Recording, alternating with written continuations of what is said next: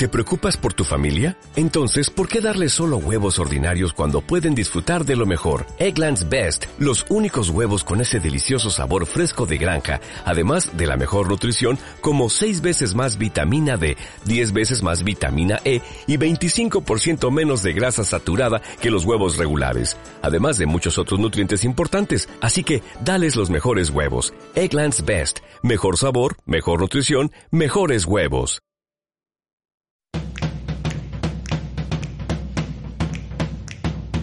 En Radio Inter, Cultura Emprende. Con Ángel Calvo, Cristina Álvarez Pagán y Alejandra Ron Pedrique.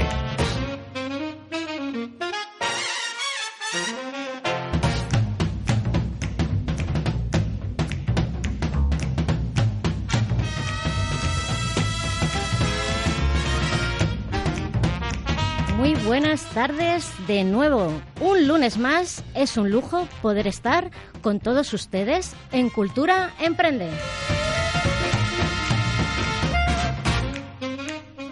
Ya saben, el espacio radiofónico de la Inter que da voz a su negocio. Programa dirigido por Ángel Calvo Mañas, Alejandra Rompedrique y una servidora, Cristina Álvarez Pagán, en el apartado técnico María Sánchez.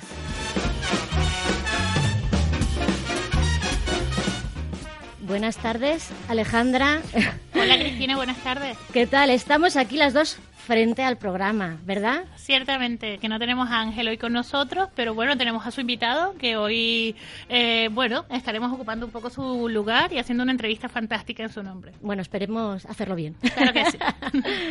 bueno, durante la próxima hora vamos a tratar temas de sumo interés para el desarrollo profesional y personal de los emprendedores y de los empresarios, con lo cual no se vayan y estar atentos que empezamos con la sección Tips para Emprender, en la que hablaremos con Fernando Álvarez, que nos contará pues cuáles son esas habilidades que impactan en tu negocio. Buenas tardes, Fernando. Muy buenas tardes, Cristina, ¿qué tal?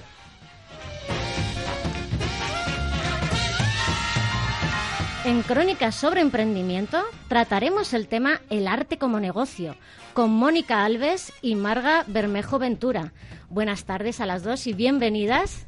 Buenas tardes, Cristina. Buenas tardes. Y además, Mónica, un honor poder contar contigo de nuevo en nuestro programa. El honor es mío.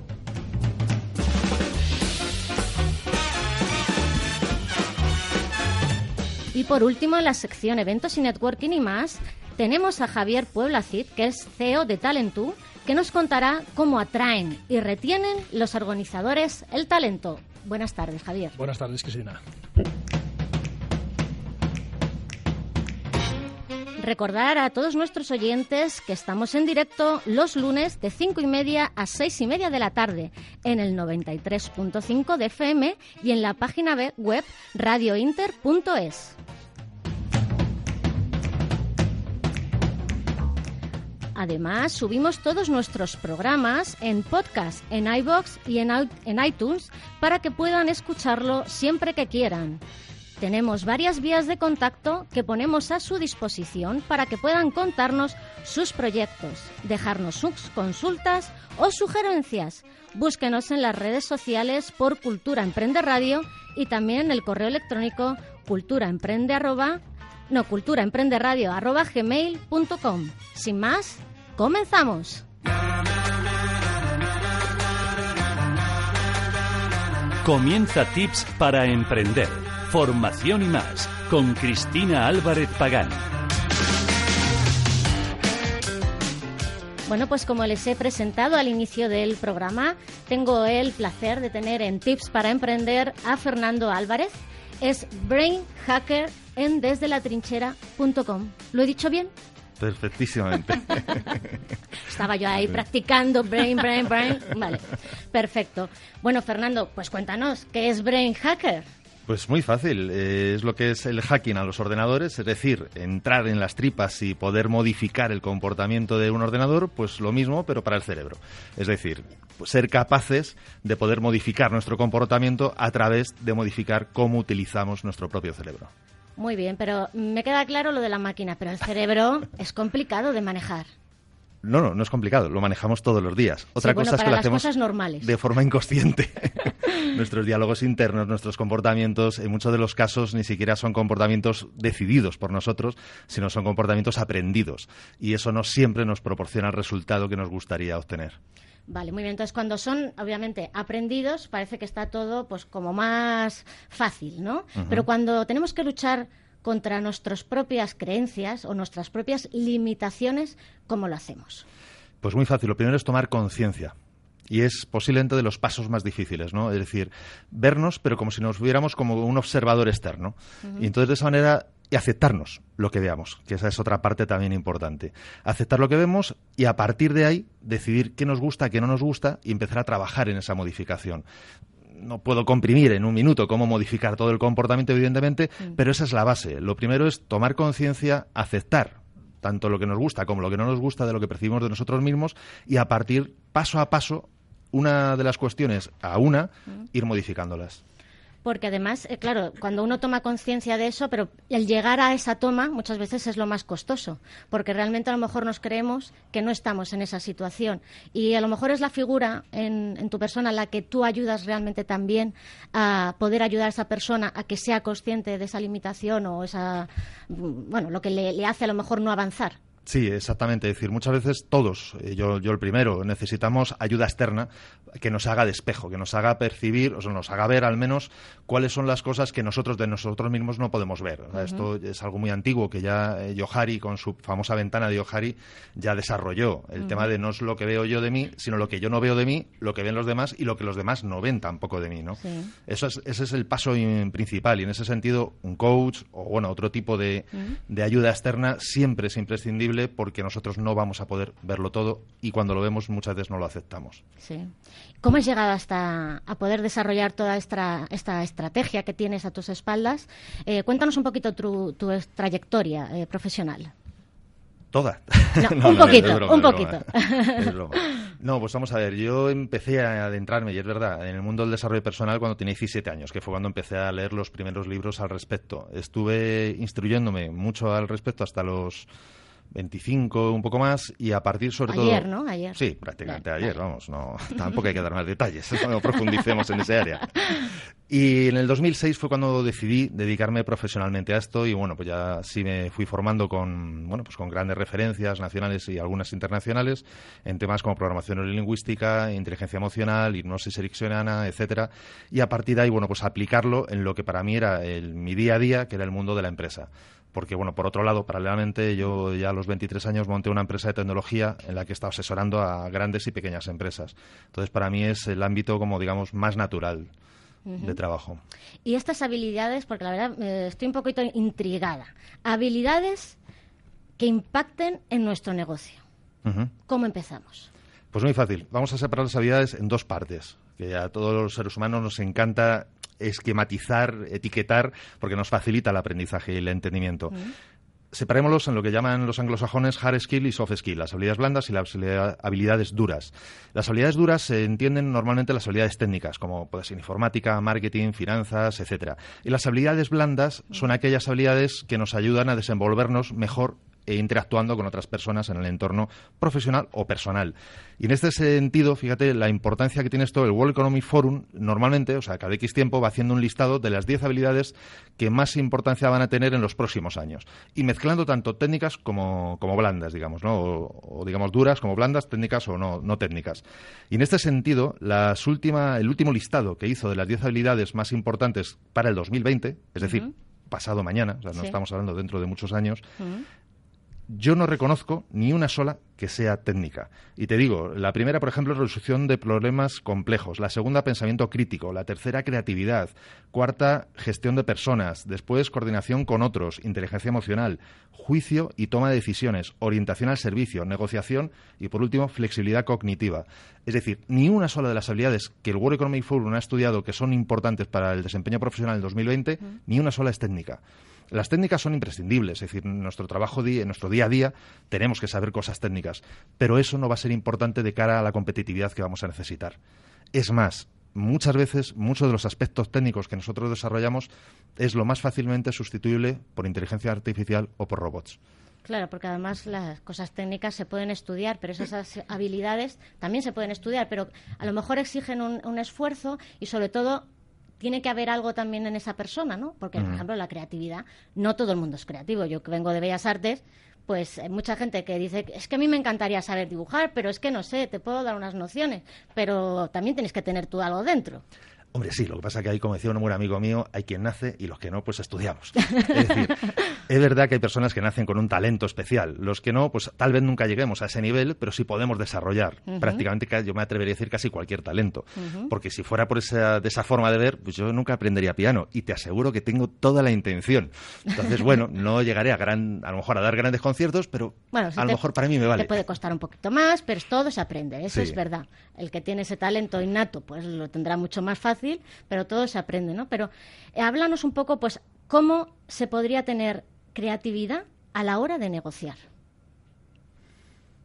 Pedazo de pregunta. Bien, pues lo primero es, mm, fíjate, lo primero que yo recomendaría es no ver la negociación desde tu punto de vista, verlo desde el punto de vista de la otra persona. Incluso, ya que queremos que sea además creativo, veámoslo desde el punto de vista de una tercera persona que no tenga nada que ver, ni siquiera ningún interés en esa negociación, por ejemplo. Y si queremos ser aún todavía más creativo, ya en plan de se nos vaya la cabeza, ¿cómo vería esa negociación una jirafa? Mm decir, una jirafa tiene unas características muy concretas, cada uno percibimos algo distinto de la jirafa, pero vería de una manera muy distinta, por ejemplo, segunda perspectiva, cómo lo vería una hormiga. Son dos animales que van a verlo de forma muy distinta. Si quien estuviera haciendo la negociación fuera una silla, es decir, un objeto inanimado, pero que tiene unas características, ¿cómo plantearía la negociación? Y eso no lo hagas, evidentemente, en vivo, no lo hagas delante de la persona que está negociando, pero eso te va a ayudar a tener una perspectiva infinitamente más amplia de lo que es la negociación que la que normalmente solemos tener, que es la de yo conmigo mismo, mis problemas y mis circunstancias. Y eso facilitará muchísimo, muchísimo la negociación. Vale, adaptar también lo que es el lenguaje a tu interlocutor. Sí, por supuesto, eso, eso es básico, en negociación eso es básico. Pero ahí, yo no diría que fuéramos muy creativos, porque si no, entonces podemos desadaptar el lenguaje. bueno, todo en cierta medida, pero sí. que es verdad que hoy se nos exige, a lo mejor, siempre ese plus, ese cómo diferenciarnos de los demás, y ahí entraría por eso, ¿no? Cómo hacer mi discurso más atractivo eh, para que la negociación pues eh, llegue a buen puerto, ¿no? Sí, porque además en esta vida yo soy de la opinión de que todo es negociado desde que prácticamente que nacemos. Y los niños ya negocian desde el primer momento con una gran capacidad de entre los lloros y las risas. Negocian el castigo, el premio, etcétera. Pero es que el día a día lo negociamos con nosotros mismos, incluso qué me apetece ponerme hoy. Y ya te estás negociando contigo o estás negociando con tu pareja o con tu compañero dónde vamos a comer o qué película vamos a ver. Es decir, todo es negociable. Es una habilidad, por ejemplo, que aunque aquí se ubica en el punto nueve, yo creo que a nivel de vida en general sería, vamos, el número uno casi. Quiero recoger una frase tuya, que es, no es lo que vives, es lo que haces con lo que te ha tocado vivir, lo que marca la diferencia. Me ha encantado la frase y bueno, me gustaría un poquito que la, que la resumieras también, bueno, que, la, que nos contaras un poquito qué es lo que, que, nos quieres decir con esto. Pues sí, estamos, imaginemos que nuestra vida es una partida de cartas y está el croupier que nos ha repartido cartas y no las hemos elegido. Hay veces que puedes cambiar cartas, pero en este juego muchas veces no nos permiten elegir cartas. No siempre el que gana la partida es el que desde el primer momento tiene la mejor mano. A veces tenemos que jugar de farol, a veces tenemos que arriesgar, a veces tenemos que proteger lo poquito que tenemos, pero es nuestra decisión de cómo jugamos las opciones que se nos ha dado en la vida que no, seguro que no son las que nos hubiera gustado, está claro, pero para cualquiera, seguro que hubiera querido otras, y en forma de cómo lo juguemos, Así vamos a disfrutar, así vamos a tener éxito, así vamos a realizarnos como personas o como profesionales. Entonces, sobre todo es un, llamamiento, ¿no? A, dejemos de quejarnos por nuestras circunstancias y empezamos a hacer algo útil con las circunstancias que tenemos, que por malas que sean, son infinitamente mejor que las que tienen otras personas. Y a veces, y lo vemos en Internet, en ponencias y en programas como este, vemos que personas con muy pocos medios han realizado grandes hazañas. Actitud. Siempre. La actitud es el pilar básico de cualquier éxito desde mi punto de vista, siempre. Y desde la trinchera, ¿cómo nos puedes eh, asesorar? Imagino que tocas temas, pues, eh, marca personal. Cuéntanos un poquito, ¿qué, qué, puedes eh, hacer por un emprendedor o un empresario? Pues en, desde la trinchera y en Código Emprendedor, en, las dos partes que trabajo, tanto en nivel escrito como en nivel audio, lo que trabajo sobre todo es cómo ayudar a un emprendedor a gestionar mejor su, su mente. Es lo que antes hablabas del brain hacker, ¿no? Es decir, cómo gestionarte mejor, cómo desarrollar estas habilidades de las que hemos hablado, principalmente con aspectos como el ejemplo que hemos mencionado, ¿no? El tema de marca personal, que es fundamental en un mundo en el que cada vez todos tenemos la tendencia a parecernos más. Se valora mucho más el que se diferencia. Cuestiones como la comunicación, la oratoria, que es básico prácticamente en cualquier persona que tenga un puesto medianamente ejecutivo o directivo. Si es un emprendedor, pues ya ni te cuento, lógicamente, es todo. Evidentemente, la comunicación en su empresa, tanto a nivel exterior como a nivel interior. Y, por supuesto, la comunicación con nosotros mismos, que es el comienzo, digamos, es el paso primero para un buen brain hacker de uno mismo, digamos, ¿no? Bueno, pues emplazamos a todos nuestros oyentes a que entren en la página web desde latrinchera.com y también sigan a Fernando Álvarez en su podcast. Bueno, pues hasta aquí hemos llegado en Tips para Emprender. Eh, muchas gracias, Fernando, por habernos acompañado. Vamos a una pequeña pausa y seguimos con Alejandra. No se vayan.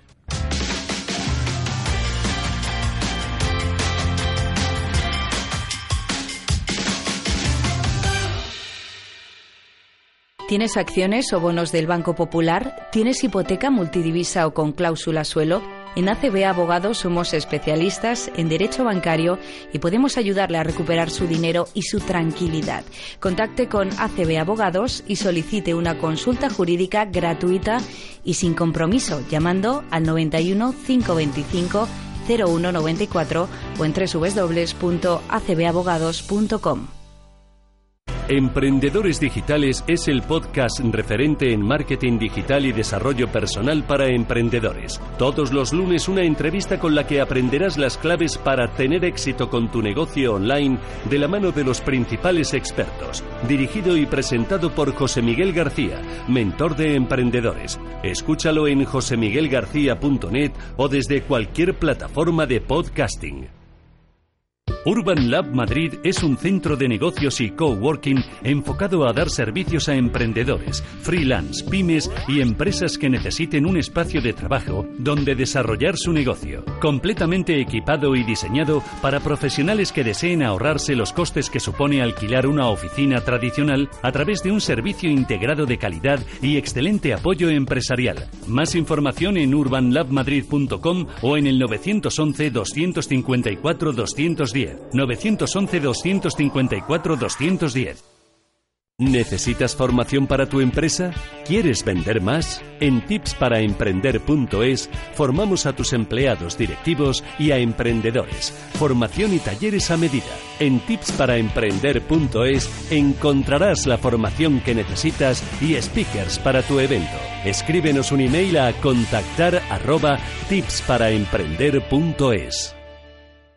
¿Quieres presentar tu negocio a miles de profesionales? ¿Necesitas más visibilidad empresarial? En eventos y networking somos especialistas en marketing y comunicación para profesionales y microempresas. Eventos a medida, revista, radio, redes sociales. Contacta con nosotros sin compromiso en el 610 74 27 28 o en eventosynetworking.com.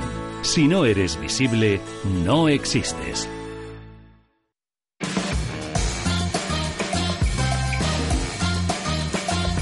Comienza Crónicas sobre Emprendimiento con Alejandra Ron Pedrique.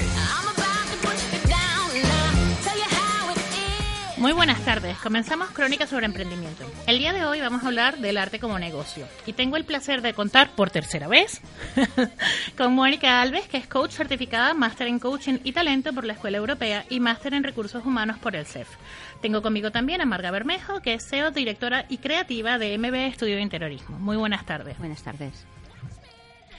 Bueno, Mónica, cuéntame. Eh, vamos a empezar por ti. Cuéntame a qué te dedicas y qué es lo que haces profesionalmente. Cuéntame quién eres. Bueno, pues yo soy una persona que estoy dedicada hace muchos años al desarrollo humano.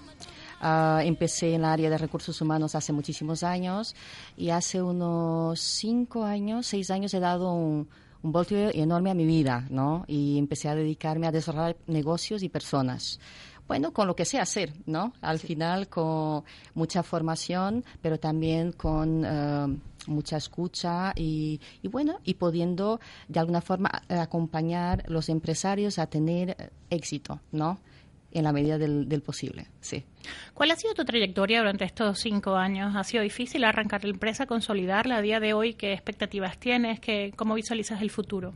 No fue difícil, para nada. Fue una aventura, fue una actitud de un determinado momento, una pasión. A mí me encantan las personas, me encanta desarrollar personas, me gusta ver el talento de la gente y de eso extraer la esencia más básica de la gente, ¿no?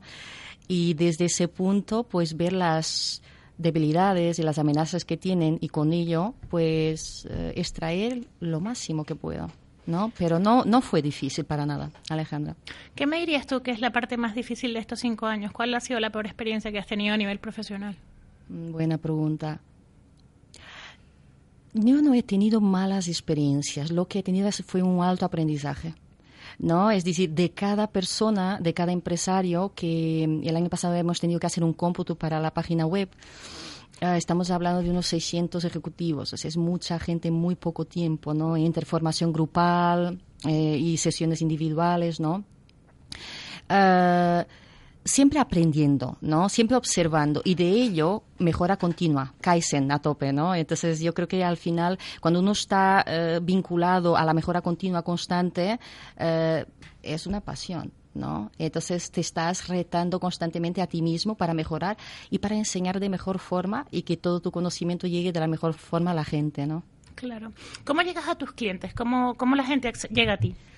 Claro, que para, es casi un chiste, ¿no? Pero yo llego boca a boca boca a boca, es decir, una bueno, es bastante habitual cuando un proyecto arranca, que normalmente nos vamos como con un cliente o ya con una base de datos como establecida y luego a partir de allí vamos creciendo, ¿no?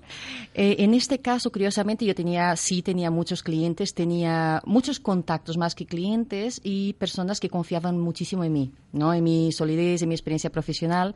Entonces también me he dado al lujo de conocer eh, profesionales, ¿vale? De tener una toma de contacto para ver sinergias, para ver alianzas, que creo que es muy importante estar abierto, tener la caja abierta para, para encontrarlos, pero sin duda es boca a boca. La, la calidad del, del, resultado que el cliente tiene final es lo que hace que ese cliente hable de mí a otros posibles contactos, a otros clientes. Muy bien, háblame de lo que vamos a hablar hoy, del programa que tienes de arte como negocio. ¿En qué consiste? Wow, pues esto es un viaje, Alejandra, es un viaje eh, grande. En el 2015 Uh, ha venido a, a, trabajar conmigo una artista que se llama Marina Santo, que es una de las personas líderes en inteligencia corporal de este país. Uh, brutal, no puedo decir otra cosa de ella. Y eh, de alguna forma he trabajado uh, herramientas adaptadas de, de, la parte empresarial al hemisferio derecho. era un reto difícil ¿no? Porque yo también venía del, del, mundo de la empresa, muy consolidada, y digo, uh, madre mía. Entonces, la idea o el reto era transformar esa idea artística en un resultado exitoso, ¿no? Hay muchos artistas en este país que no consiguen vivir de su pasión. Y para mí eh, se transformó en algo... en un eh, reto en, algo que no te puedo ni explicar. No sé si es, reto personal o profesional. Aún no, aún no me he decantado, o los dos a la vez, ¿no? Eh, pero sí lo que, lo que noto es que todos los artistas que pasan por este proyecto eh, consiguen herramientas empresariales para conseguir extrapolar su negocio a unos resultados medianamente aceptables. Para consolidarlo. Eso es. ¿Es difícil trabajar con artistas? Muy difícil, muy difícil. Son muy intensos, uh, tienen mucha pasión, uh, tienen mucho aire, mucho cielo. Yo siempre estoy intentando buscarlos aquí a la tierra a ver si, si conseguimos uh, trabajar. Pero por otro lado, brutal aprendizaje de un campo que para mí yo era una profana, no, no conocía, ¿no? Y, y me apasioné de, de, ellos, ¿no? De inmediato porque son, son maravillosos. Muy bien, bueno, vamos a hablar con Marga ahora, que forma parte de este proyecto de, arte como negocio. Marga, cuéntanos, ¿qué haces y a qué te dedicas profesionalmente? Un poco para que podamos centrar el tema. Pues eh, yo me dedico justamente a lo que estaba comentando antes Mónica. Yo lo que hago es crear espacios de vida para que todos nos sintamos muchísimo más a gusto, tanto en nuestra oficina como en nuestra casa, como en cualquier lugar en el que podamos eh, pasar unas cuantas horas al día, que pasamos muchas fuera de casa, ¿no? Claro, porque te dedicas al interiorismo. Me dedico, sí, a ver, si le tenemos que poner una marca, es diseño de interiores, ¿vale? Pero en realidad, eh, con el paso del tiempo me he dado cuenta que lo que me gusta es crear espacios para que nos sintamos más a gusto en nuestra vida día a día. Sí, que no, no, es, no, no es decoración. No es, decoración pura y dura. A ver, yo cuando, cuando el cliente viene a mí y me pide un, proyecto de interiorismo, mm, lo primero que necesito es hablar mucho tiempo con él, eh, conocerle, saber cuáles son sus inquietudes, cuáles son sus expectativas, qué tipo de vida tiene, qué tiempo pasa en su casa o en su oficina, depende del proyecto a que nos estemos refiriendo y poco a poco hacerme una idea de, de cuáles, porque la mayoría de las veces te dicen que no saben qué es lo que quieren. Y esa, es la primera que te dicen. Debe ser el tipo de clientes más complicado. Sí, sí, o sea, mira, no sé lo que quiero, pero si me lo haces mal, sí que sé que lo has hecho mal. Entonces, bueno, pues eh, partiendo de esa base, es verdad que, bueno, que tienes que hablar muchos con ellos para saber exactamente, porque en la conversación al final a mí me dan muchísimas pistas. Haces como una consultoría, analizas un poco su personalidad, buscas conectar con ellos un poco para que te transmitan esa idea. Exactamente, sí, porque mm, para mí es fundamental el, que el cliente, si, si me encarga un proyecto para su casa, cuando llegue de trabajar eh, realmente encuentre su refugio, ¿no? su hogar, el, espacio en el que él se encuentra a gusto, en el que realmente puede ser él y vivir con su familia o estar con sus amigos o compartir su tiempo con él mismo, que, también es un tiempo muy importante. ¿Cuánto tiempo tiene el estudio? Eh, pues mira, yo empecé hace ya más de 20 años eh, en este mundo, ¿vale? Pero bueno, con mucho bagaje y con, con muchas empresas en las que he trabajado, hasta que ya mm, decidí en el 2007 montar mi propia empresa y montar una tienda de decoración y empezar eh, pues en este mundo que para mí siempre ha sido mi pasión y ha sido lo que me ha hecho vivir durante toda esta vida pues bien, bien porque, porque cada día me levanto con la ilusión de poder hacer algo que, me gusta. Bueno, sientes pasión por lo que haces. Siento pasión por lo que La base fundamental de un proyecto cuando se emprende. Totalmente. ¿Qué ha sido lo más difícil durante este tiempo? ¿Sigues con el estudio? ¿No lo tienes? Sí, sí, sigo con el estudio. Lo más difícil, eh, bueno, ¿sabes lo que pasa? Que al final Ah, para mí es muy enriquecedor cuando conoces a, tanta gente, tantas personas pasan por ti, tanta gente te va pidiendo su ayuda, porque en realidad mm, todos eh, en nuestro campo profesional estamos muy muy seguros, pero cuando se trata de nuestra propia casa o de nuestra propia oficina no sabemos muy bien por dónde tirar ni qué hacer para que quede el ambiente que queremos, ¿no? O lo que o la imagen que queremos transmitir a los demás. Entonces, bueno, eh, han sido retos. Yo creo que en mi vida profesional siempre los he, mm, para mí los proyectos han sido unos retos mm, personales muy atractivos que me han hecho crecer muchísimo, me han hecho conocer pues muchos fabricantes, muchas ferias y, muchos materiales nuevos. Yo soy, yo siempre estoy investigando y siempre estoy viendo la forma de crecer en ese sentido y, ahora estoy diseñando mis muebles desde hace ya unos cuantos años. Diseño y fabrico mis propios muebles. Y, ese es uno de los proyectos que ahora quiero, que ahora quiero em, mover, digamos así, darle más aire, que la gente ya me conozca más también por esa parte pues importante de mi trabajo. ¿Cuánto tiempo tienes diseñando? Que entiendo es una evolución dentro de lo que es tu actividad profesional. Pues mira, diseñando un mobiliario eh, llevaré mm, como cinco años o así. Sí. Específicamente qué diseñas. Me gusta, pues mira, mis muebles son de, de, gran tamaño, casi todos, no sé muy bien por qué, pero a mí me gusta diseñar. estilo. Sí, mi estilo es el, mueble de gran tamaño, de líneas rectas, de materiales muy trabajados, muy, eh, muy pensados eh, para dónde va a ir, para el tipo de cliente que es. Eh, muy innovador, me gusta el, mueble mm, que sea puntero, pero que, sea temporal. Porque al final no podemos estar invirtiendo continuamente en cambiar los muebles de nuestra casa o de nuestra oficina, pero sí que, la imagen nos dure en el tiempo. Entonces, mm, intento hacer los muebles pues mezclando, me gusta mucho mezclar materiales, trabajo mucho el hierro industrial, trabajo la piel, eh, la madera, teñir las maderas, lacarlas, eh, no sé, mis mesas de comedor, eh, por ejemplo, son como esculturas, toda la parte de la base de la mesa es como una escultura de hierro. Entonces, bueno, la verdad es que es un proyecto muy bonito y muy enriquecedor. Bueno, tenemos un minuto para ir a publicidad y quiero dejarte una pregunta en el aire. ¿En qué momento después de este desarrollo profesional, además consolidado, porque tienes más de 20 años de experiencia en el sector, llegas a Mónica y qué transformación logra Mónica y por qué tú pides en algún momento determinado que Mónica te ayude a dar un cambio a lo que venía siendo tu desenvolvimiento como profesional? Vamos entonces a una pausa pequeña publicitaria y regresamos.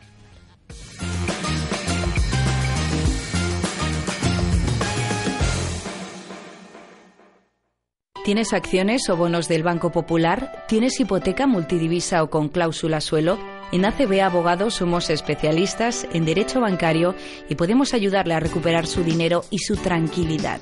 Contacte con ACB Abogados y solicite una consulta jurídica gratuita y sin compromiso llamando al 91 525 0194 o en www.acbabogados.com.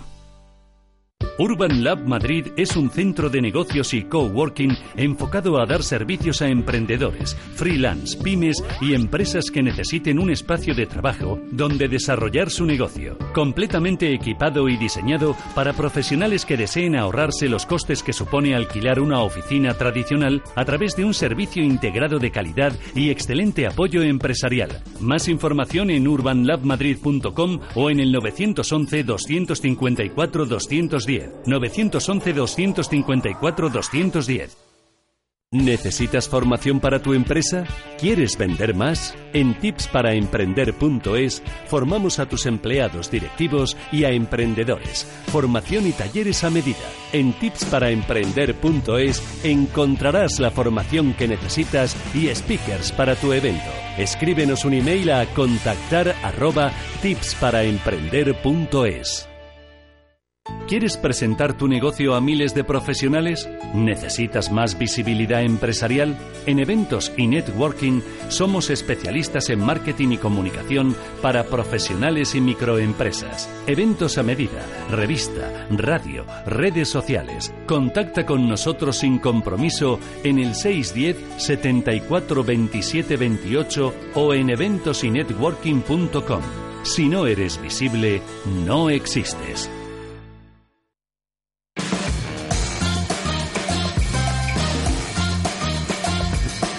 Cultura Emprende. Radio Inter. Estamos de regreso con Crónicas sobre Emprendimiento y dejamos una pregunta en el aire, Marga. Sí, me preguntaste cómo entró Mónica en mi vida. Exactamente. Bien, eh, yo conocí a Mónica hace tres años cuando, eh, bueno, estaba pasando una mala etapa a nivel profesional y a nivel personal debido a un trabajo que había estado haciendo para unos clientes y me abandonaron en medio del trabajo, me abandonó la, constructora y, me el cliente tampoco me llegó a pagar mis honorarios. Con lo cual, bueno, en ese momento yo me sentía totalmente hundida emocionalmente, anímicamente y, por supuesto económicamente. Entonces Mónica aparece en mi vida y desde el primer momento lo que me transmitió fue una profesionalidad enorme, una tranquilidad, una sensación de has encontrado a la persona que te va a sacar de aquí, que te puede ayudar y que entre las dos, trabajando mucho, podemos eh, salir adelante. Está muy bien que lo cuentes porque muchas veces me preguntan que siempre se le da visibilidad a historias que son exitosas, pero que nunca hablamos o pocas veces se habla de los tropiezos que hay cuando se consolida un proyecto. Eh, a lo largo de mi carrera profesional eh, ha habido de todo, evidentemente. Y bueno, pues es verdad que cuando eres emprendedor, cuando tienes esa fuerza, cuando tienes claro lo que quieres hacer con tu vida y eres consciente de que puedes hacerlo, pues luchas, luchas y sales, aunque caigas, te vuelves a levantar y vuelves a salir. Bueno, tanto así que buscaste ayuda. Mónica, cuéntanos. ¿Qué ayuda le brindaste? ¿Qué, ¿Qué, proceso ha pasado Marga? Bueno, yo cuando Marga entró en el despacho, eh, he visto muchas cosas, ¿no? He visto una persona con talento, con gana, con pasión. en ese momento estaba eh, tal vez un poco, eh, no sé si la palabra es adecuada, pero a lo mejor perdida intentando ubicar y focalizar su, su profesionalidad de la mejor forma, ¿no? Entonces, eh, fue un trayectazo, ¿no? Fue un viajazo en el cual, pues, extraemos un poco la esencia de, Marga, pero empezando siempre en la persona. El empresario no puede tener resultados si la, si la entidad persona no está bien. no está bien. Empezamos a trabajar siempre desde dentro y a volver a recuperar mi autoestima, a volver a sentirme bien. me hizo ver que realmente lo que yo hacía era mi pasión y que no podía pensar en cambiar porque, porque no me gustaba. Tenías mucho tiempo de trayectoria, Exactamente, sí. Ya ves, ahora lo que me está llevando, me está llevando a lo del diseño de mi mobiliario y me está llevando al arte, a la pintura. A la pintura, cuéntame. Sí, llevo dos años ya pintando en pintura abstracta, en cuadros de gran formato. Y ese es el próximo paso que pienso dar a nivel profesional. Ya estamos mirando ya galerías para hacer una exposición antes de Navidades. Y, bueno, y luego también una expansión ya, ya no solamente aquí en Madrid, sino fuera. Sea, que no solamente Mónica te ayudó a pasar o a, sobrellevar ese momento de bajón que tuviste profesionalmente, sino que ahora incluso estás abriendo nuevas vías de negocio. Sí, Mónica ha hecho que me dé cuenta que, bueno, que no somos solamente una cosa en la vida o, solo lo que estudiamos, sino que en realidad dentro tenemos muchísimas más mm, cosas, personas y incluso pasiones que nos sacamos, ¿no? Que, que es un poco lo que antes estaban comentando.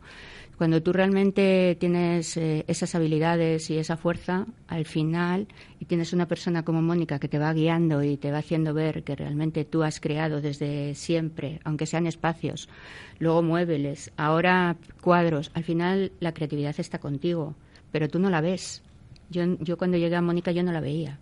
Yo sinceramente. Después de tanto tiempo de haber trabajado en el sector, te tuvo que explicar Mónica te, lo pregunto porque tuvo, porque entiendo que si ya tenías ya un proyecto hecho y que ya tenías mucho tiempo trabajando con éxito, además. Y mi, y, mi trabajo, además, es un trabajo muy cuidado, muy bien hecho, eh, con mucho conocimiento en materiales. Bueno, además tienes, como tienes ese trato tan cercano al cliente, supongo que obviamente ellos te contarán en el camino que el, éxito no de cada una de. Claro, yo mm, el otro día hablando me preguntabas el tema de la publicidad. Si yo, yo no hacía publicidad, en realidad eran mis propios clientes los que me mandaban a conocidos, a amigos, a, incluso a sus hijos. Yo he hecho la casa de los padres y de los hijos, las de Madrid y las de fuera, en la playa.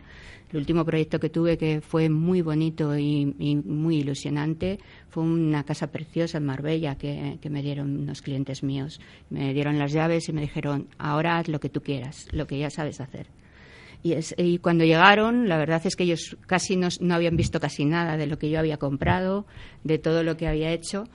Y bueno, les entregué aquí en Madrid las llaves y les dije, ya está la casa terminada. Les puse hasta el aroma, yo suelo terminar siempre mis proyectos regalándoles eh, el aroma para su hogar. Aromaterapia, me gusta mucho. Sí, sí, es muy importante.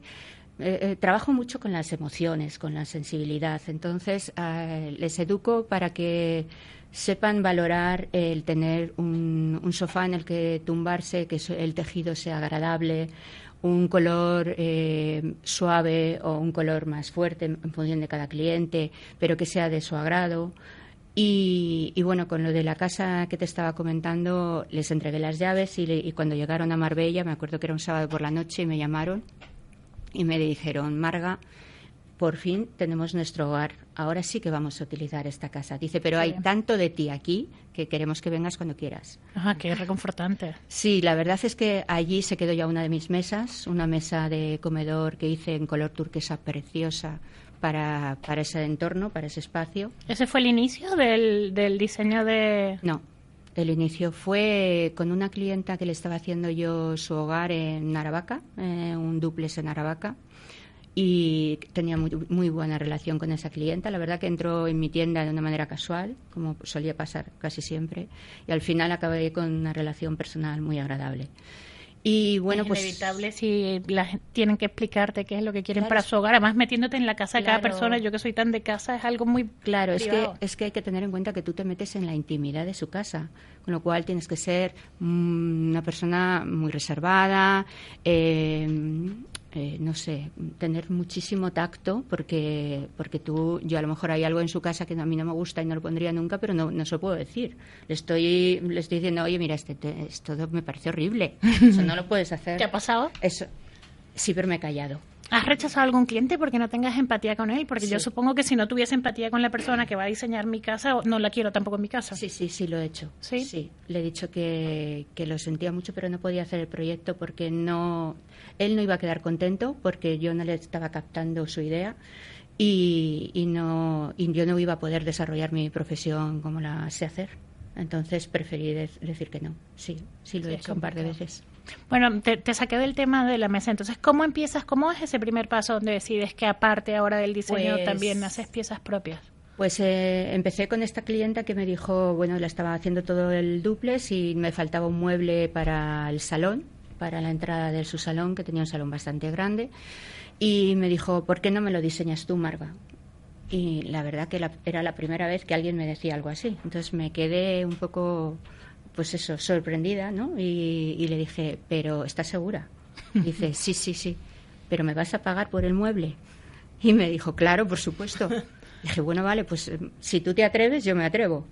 Y ahí empezó, ahí empezó mi primer diseño, una consola espectacular, en hierro, con piel, muy bonita. Y a raíz de entonces me di cuenta de que, bueno, que por mucho mercado que hay, hay veces que, que es mucho mejor poner una pieza única en casa de un cliente y personalizarla.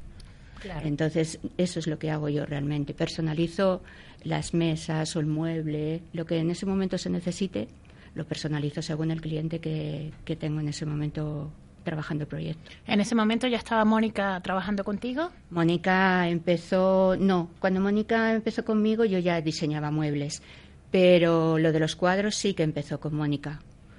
Ese tema sí. No nos queda tanto tiempo, Mónica, todavía tenemos unos minutos, pero quiero que me cuentes tú y asumas un poquito la entrevista conmigo para que nos logres explicar de manera más clara cuál es el proceso que sigues con cada una de, de las personas con las que colaboras para que De lo- consoliden sus proyectos. de los artistas, ¿no? En este Sí. caso. Vale, a ver, aquí nosotros hoy estamos en nombre de muchos artistas que han estado conmigo, ¿vale? Ha- Hago un, perdona Sí. que te interrumpa, Sí. no, no hablamos solamente de artistas en tema de diseño, hablamos Sí. de artistas en sentido amplio. Eso es, Muy bien. Exactamente, ¿vale? Puedo mencionar Charo Antas, Carlos Moya, Victoria Di Pace, eh, Shahen, eh, Carla Fernández, Sergio Torresillas, o sea, Soledad Ramos, mucha gente que ha pasado por mí a lo largo de este tiempo y muchísimos más que no, da tiempo para mencionar. Básicamente, yo lo que me doy cuenta es que el artista, eh, en su formación tradicional, no tiene una base empresarial. ¿Vale? Entonces, al no tener esa base empresarial, ellos no saben cómo hacer frente a un negocio Claro, conocen la actividad, pero no el negocio. no saben hacerlo, ¿no? Entonces, eh, yo tengo artistas conmigo que no sabían hacer un Excel. No saben lo que son los ingresos, los gas- los gastos, las deudas, no saben hacer un balance, no saben lo que es una cuenta de resultados, que está bien, pero claro, tenemos que darle un formato que les entre de una forma eh, más apetecible, ¿no? más creativa. Entonces, muchas veces eh, hemos sacado un sistema tradicional tipo Kaizen Lean, Six Sigma, que es un, sistema de planificación y organización mucho más eh, serio, ¿vale? más establecido, eh, a, a unos mapas mentales, por ejemplo. ¿no? Entonces, por un lado esto, por otro lado también el darse valor a lo que, a lo que ellos hacen. Porque hay veces que no dan valor a sus cuadros, a sus mesas, a, a- su arte. No saben cuál es el precio que vale su hora. No saben hacerlo. Monetizar la actividad. Exactamente. Entonces llega a un determinado punto que el artista no sabe cómo plantear esto, no sabe cómo hacer esto visible ¿no? y planteable. ¿no? Entonces empezamos en sistemas de medición muy clásicos, pero para de alguna forma ver la situación actual que ellos tienen, ¿vale? hasta una situación futura que les puede llevar y vemos siempre determinados objetivos anuales que les lleve a dar un paso más. ¿vale? Yo soy una persona que piensa un poco bestia, ¿vale? o sea, pienso un poco grande y me gusta que los objetivos sean grandes. Ellos se asustan un poco conmigo, es cierto, pero después disfrutamos del camino, ¿no, Marga? Sí, totalmente. ¿No? Sí, sí. Y de hecho, yo creo que este reto de que Mar- Marga haya descubierto que es artista Para mí, claramente, desde la primera vez que hablé con Eh, ella. Eso es Pues- verdad, pero yo no lo tenía tan claro, ¿eh? Eso es. ¿Cómo fue esto, Marga? ¿Cómo fue esto de que tú eres artista?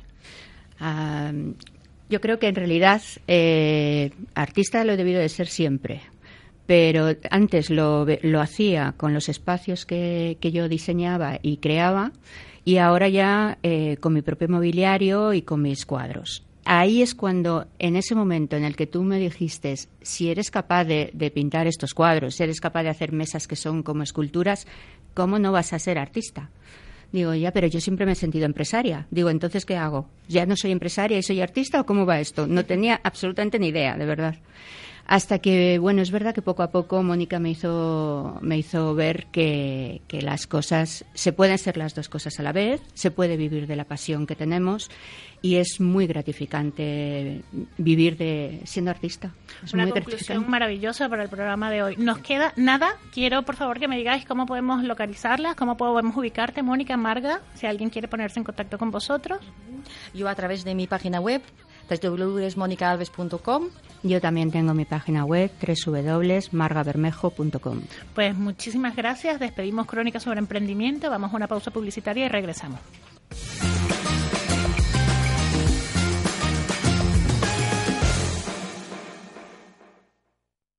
¿Tienes acciones o bonos del Banco Popular? ¿Tienes hipoteca multidivisa o con cláusula suelo? En ACB Abogados somos especialistas en derecho bancario y podemos ayudarle a recuperar su dinero y su tranquilidad. Contacte con ACB Abogados y solicite una consulta jurídica gratuita y sin compromiso llamando al 91 525 0194 o en www.acbabogados.com. Urban Lab Madrid es un centro de negocios y coworking enfocado a dar servicios a emprendedores, freelance, pymes y empresas que necesiten un espacio de trabajo donde desarrollar su negocio. Completamente equipado y diseñado para profesionales que deseen ahorrarse los costes que supone alquilar una oficina tradicional a través de un servicio integrado de calidad y excelente apoyo empresarial. Más información en urbanlabmadrid.com o en el 911 254 210. 911 254 210. ¿Necesitas formación para tu empresa? ¿Quieres vender más? En tipsparaemprender.es formamos a tus empleados directivos y a emprendedores. Formación y talleres a medida. En tipsparaemprender.es encontrarás la formación que necesitas y speakers para tu evento. Escríbenos un email a contactar arroba tipsparaemprender.es. ¿Quieres presentar tu negocio a miles de profesionales? ¿Necesitas más visibilidad empresarial? En eventos y networking somos especialistas en marketing y comunicación para profesionales y microempresas. Eventos a medida, revista, radio, redes sociales. Contacta con nosotros sin compromiso en el 610 74 27 28 o en eventosynetworking.com. Si no eres visible, no existes. Comienza Eventos, Networking y más con Ángel Calvo Mañas.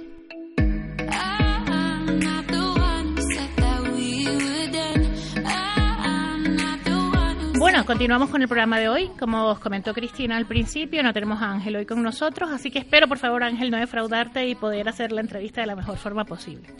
Eh, tenemos con nosotros hoy en el programa, en la sección de eventos y networking, a Javier Puebla, que es CEO de Talentum. Buenas tardes, Javier. Hola, buenas tardes. Bueno, Javier, cuéntanos eh, un poco para que nuestra audiencia tenga una idea, quién es Javier Puebla y cuál es tu trayectoria profesional. Muy bien. Bueno, Javier Puebla, yo mismo, soy un profesional de recursos humanos, eh, ya 21 años de experiencia y bueno, he estado sobre todo en la parte del desarrollo dentro de las organizaciones, selección de personal, consultoría, formación. He sido responsable de, empresas multinacionales en la parte de recursos humanos y luego pues también he estado en consultoría. Y recientemente, hace un par de, vamos, hace año y medio, pues he montado una nueva plataforma que de, eh, de web de empleo que se llama Talentú, que es un modelo muy distinto a todos los que existen en el mercado y, bueno, pues estamos ahora comercializándolo y, y moviéndolo a, tope. ¿no? Bueno, entonces la pregunta obligada, ¿qué es talento? Y ya sabemos, me acabas de decir que tienes año y tiene año y medio de, de trayectoria la empresa. Y cuéntame un poco cómo podríamos definirlo. El, ¿Te refieres a mi proyecto Talentú o al talento talento? A tu proyecto Talentú. Muy bien, perfecto. Pues Talentú eh, es una web de empleo, como decía, con un modelo muy distinto a los que existen en el mercado. Es una página web de empleo donde se juntan, por un lado, contratadores, empresas que publican sus ofertas de empleo, y al otro lado no hay candidatos como en todos el resto de portales, sino lo que hay son seleccionadores, que son empresas de selección, headhunters, profesionales de selección de personal. Ellos van a recibir la información que este contratador ha volcado y aquellos que están especializados en esos perfiles hacen su proceso de selección, sus entrevistas al candidato, eh, sin hablar todavía con el contratador, plantean sus mejores candidatos evaluados, con lo cual el contratador va a llegar muy lejos, va a perder mínimo tiempo porque va a llegar pues a candidatos, eh, bueno, pues eh, le van a llegar ya entrevistados filtradísimos y además es un modelo que está gustando muchísimo porque aparte de ser completamente digital, es un modelo a éxito. El contratador no paga nunca nada por registrarse, ni por publicar ofertas, ni por entrevistar incluso a candidatos. Solamente paga si incorpora alguno de ellos y el precio que paga por nuestros servicios, dentro de unos mínimos muy por debajo del mercado de selección, el precio lo pone él en el momento de la publicación de la oferta. O sea, se trata de democratizar el mercado de la selección. Ah, qué ideal. Efectivamente, y demás. Y es un modelo que vimos en Estados Unidos, eh, luego estuvimos investigando, únicamente lo vimos en Alemania y en Suiza, no había nada aquí y en casi ningún sitio. Lo pusimos en marcha en enero de 2017. No fue fácil, evidentemente, porque hay que cambiar el concepto. Casi todo el mundo cuando hablas eh, de plataforma de empleo está pensando en las habituales, pero ya cuando entiende el modelo se queda y es verdad que, vamos, eh, estamos teniendo una muy buena aceptación y repercusión.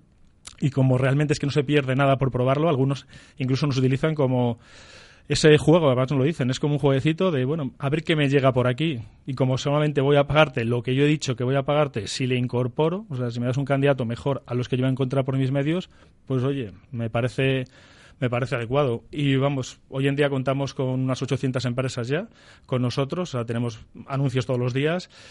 Y bueno, pues eh, está, ya te digo, estamos bastante contentos. Con... La verdad es que para tener año y medio, oye, los resultados son excelentes. Cuéntanos, eh, hablando del tema de talento, cuéntanos qué es el talento, cómo entendéis el talento. Muy bien. Bueno, el talento lo, lo, entendemos como una actitud, realmente, ¿no? Es una, una capacidad para ejercer o desarrollar pues una, una actividad concreta con éxito. El talento, bueno, puede ser eh, innato o aprendido como bueno pues bien antes has comentado pues por ejemplo tocar un instrumento musical.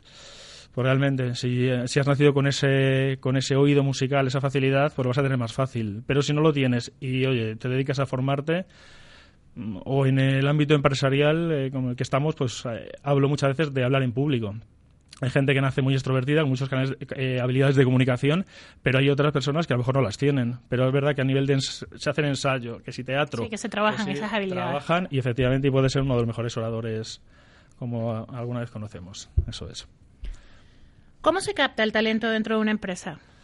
O para una empresa. Vale. Bueno, ahora mismo además es un tema que está muy en auge porque hay una eh, hay una demanda de, de, de, bastantes profesionales en, en, muchísimos sectores. La parte de y además que muchas están peleando por el mismo talento o por las personas con las mismas habilidades. Eh, entonces, hoy en día, la verdad es que las empresas eh, pues, están mm, recurriendo a temas o a acciones bastante imaginativas.